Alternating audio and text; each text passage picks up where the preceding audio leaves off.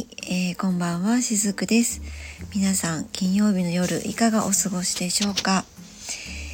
私の方はですね、先日こちらの方でも少しご案内をさせていただいていたんですけれども、このスタンド FM での配信をですね、ちょっとペースダウンをして、ただ定期的に日曜日だけは配信を、させていただきます。そしてプラスアルファ、こういった形で不定期でも配信をねさせていただくかもしれませんということで告知をさせていただいていました。その理由もですね先日お伝えをしていたんですけれども、簡単に改めて申し上げますと、本業の看護師の方がですね今かなり、ハードワークになっております。そうですね、1日の半日ぐらいは職場にいる感じですね。7時半ぐらいから朝は行って、で、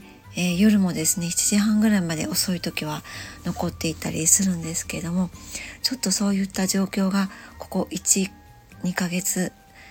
ぐらい続いていたので、スタンド FM での配信がですねなかなか自分の納得のいく内容のものが収録できないなというような状況になっていたので、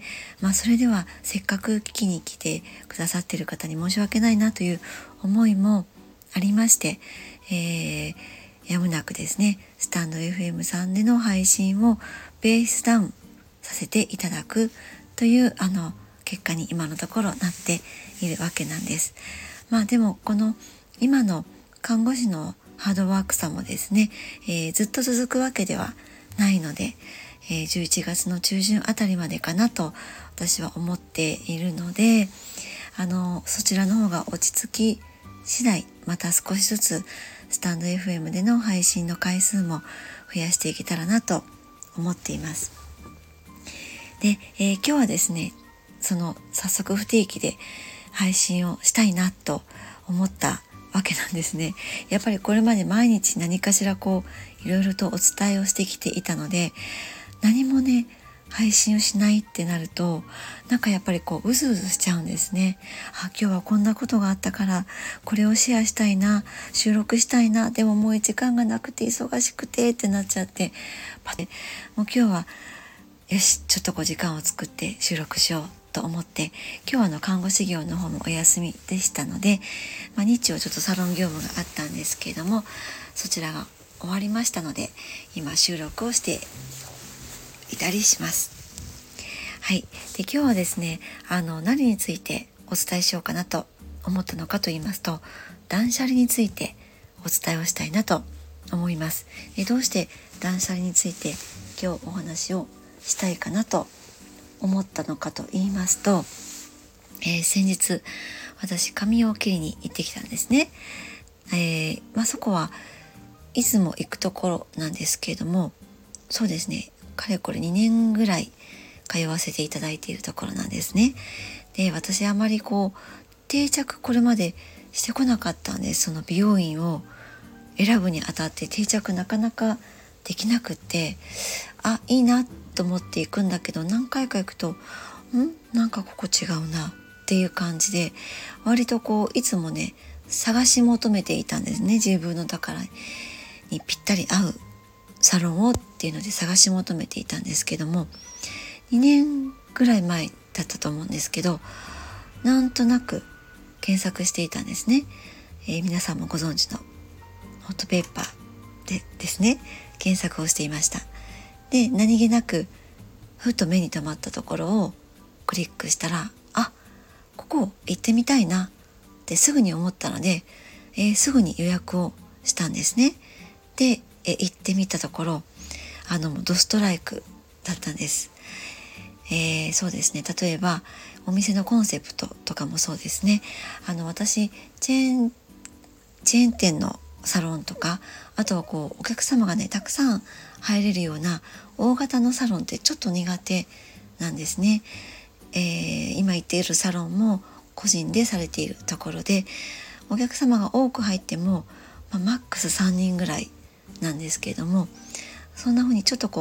どちらかというとこじんまりとしているところが好きだったりします。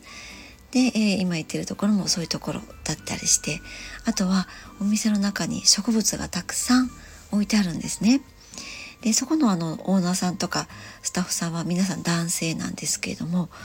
たくさんね植物が置いてあります。でそれはオーナーさんが育てているものもあったりするみたいなんですけれども、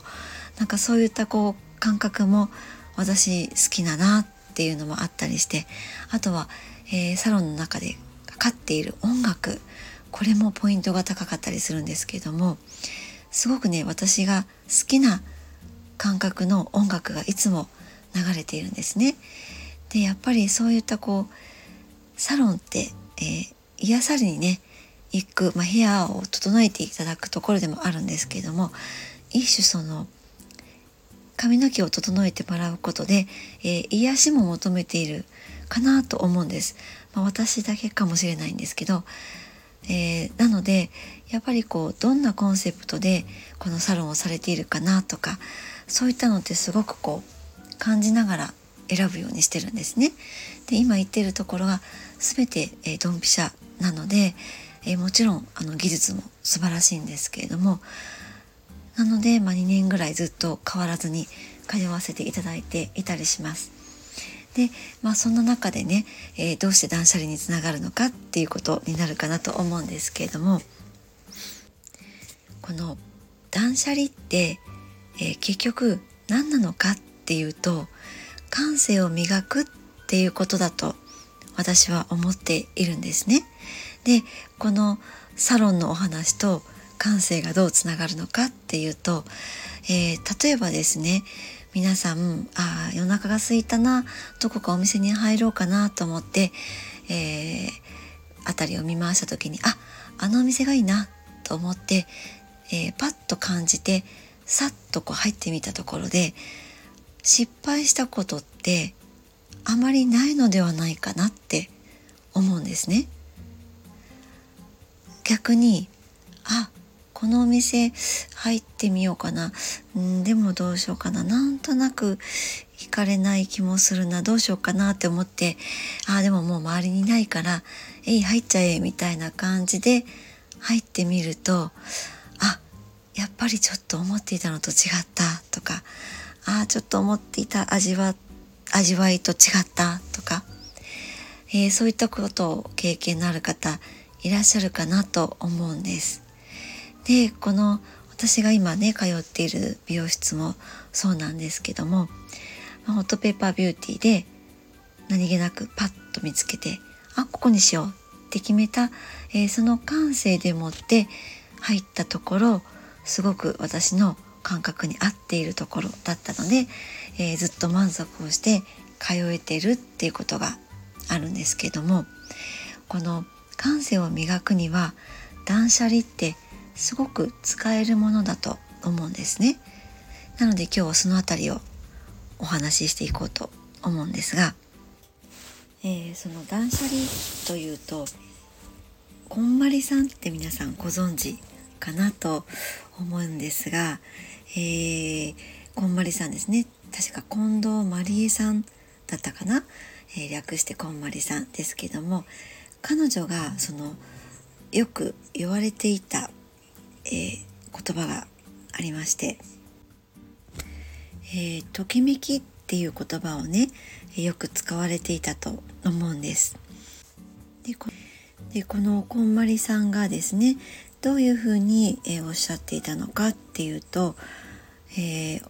断捨離の時にときめくものは取っておいてくださいと、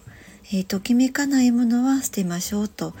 そういった、細かいコンセプトはちょっと私も覚えていないんですが、そういうふうに、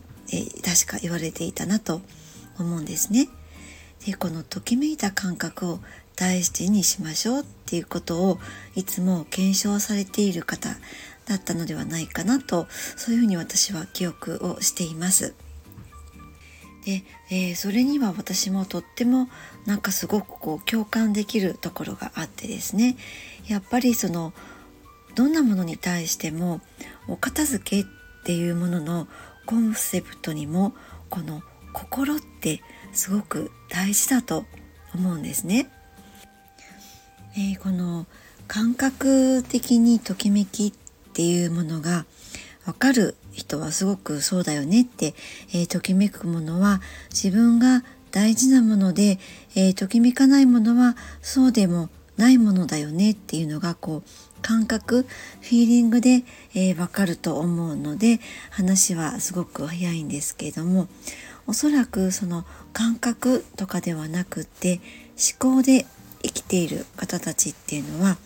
頭で考えてこういろいろと論理的に片付けていこうっていうふうに、そういうふうにされる方っていうのは、このときめきっていう感覚が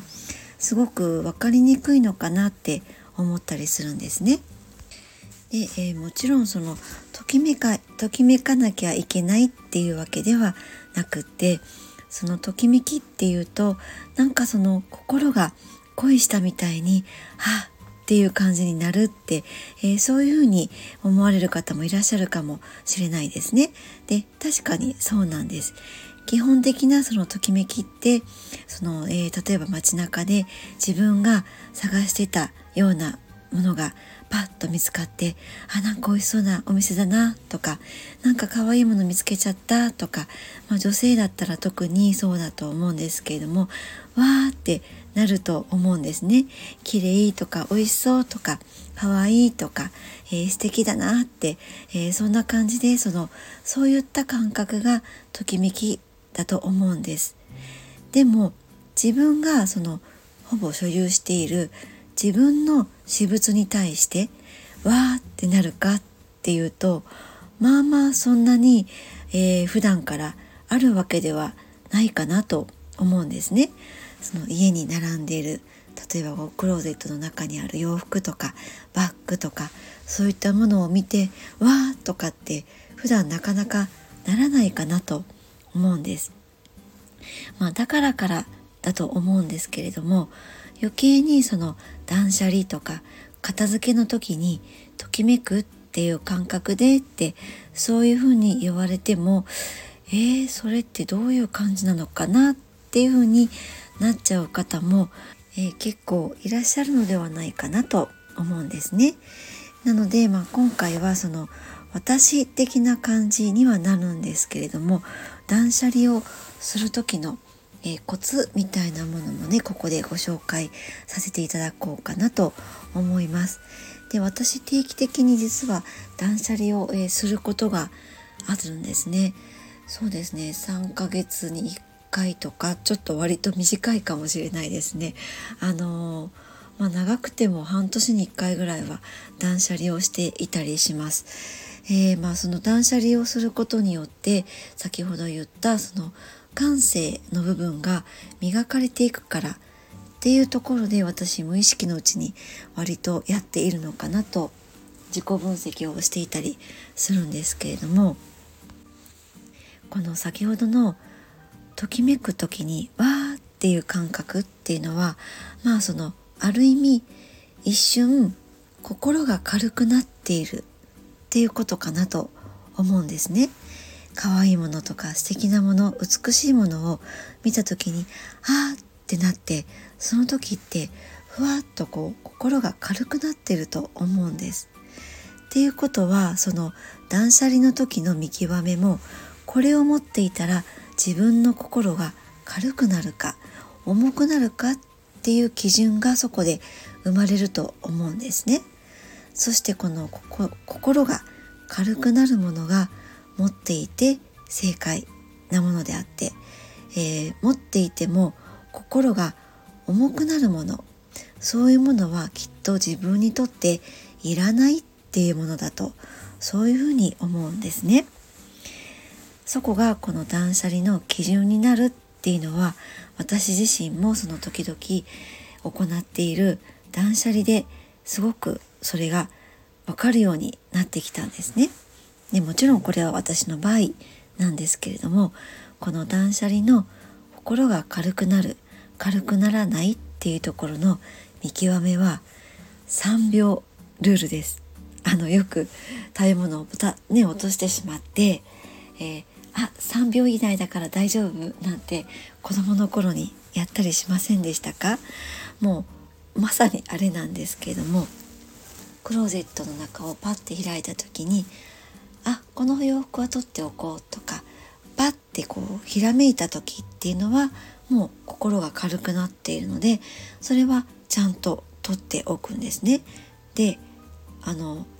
もう今となっては着ない服とかももちろんその中にはあるんです。でもきっとですね、それを購入した時に何かこう感じていた心の感覚が今もまだ自分の中にあったりするんですね。そうすると今たとえ自分が着ないとしても、まだこの心のときめきを今この洋服を持った今の自分も感じているから、あ、取っとこうみたいなこう感覚のものが一瞬のうちに自分の心の中で、起こっていると思うんですね。そうするとこれは取っとこうっていう分類に分けられていくんです。一方でやっぱりパッて手に取って見た時に重くなるものもあるんですね。でもその重くなったなって感じた時はもうその瞬間私はゴミ袋に、行くわけなんですけれども、この時に頭で考えると多分そうはならないんですね。で、それはなぜかっていうと、きっとおそらくなんですけれども、これ高かったしなとか、あとは苦労して手に入れたんだよなとか、あとはあんまり人が持っていないやつなんだよなとか、まだまだ使ってなくて新しくてもったいないなとかって、そういうふうに頭の中で考えてしまうとすごく迷いがそこで生じると思うんですね。3秒のうちに決まらなくなっていきます。そんな風に自分の中でこうとりあえず持っておこうかっていう風になっていってしまうんですね。なのでこの3秒ルールっていうのはすごく私的には大事にしているポイントだったりします。あとはそのよくお片付けをすると、断捨離をすると運が上がりますよとか、波動が上がりますよとか、そういったことをね、言うスピリチュアルの方もいらっしゃるかなと思うんですけれども、私はそれって実は逆だと思っていて、その断捨離とかお片付けをするから運が上がるっていうのではなくって、断捨離とかお片付けによって直感を使えるようになることで、直感が鍛えられて、あとはもう感覚ですよね。先ほどの3秒ルールじゃないですけども、この3秒ルールってまさに直感なんですね。自分のピンとくるものとか、好きだっていう感覚とか、あ、もうこれは嫌いだとか、そういった感覚が飛びすぎまされていくので、そういった中でだんだんとその感覚の強度によって自分の本当にいいもの、好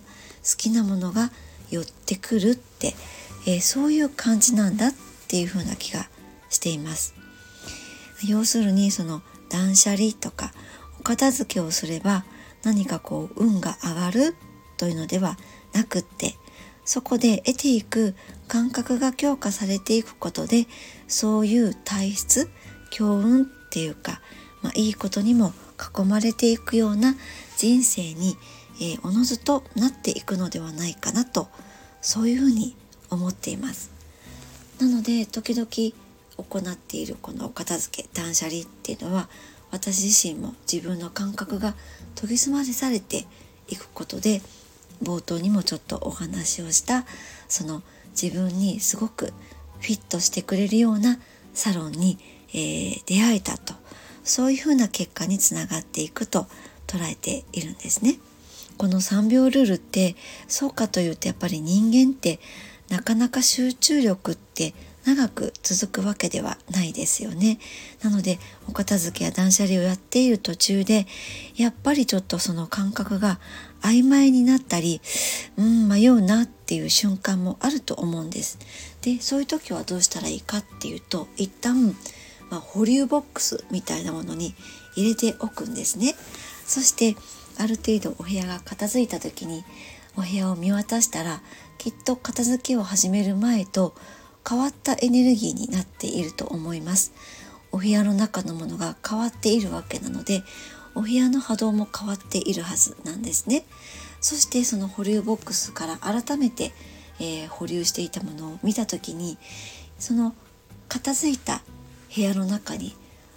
その保留していたものがまた合うかな合わないかなっていうのがまたこの時見えてくると思います。そしてまたそこで判断をされるといいのではないかなと思うんですね。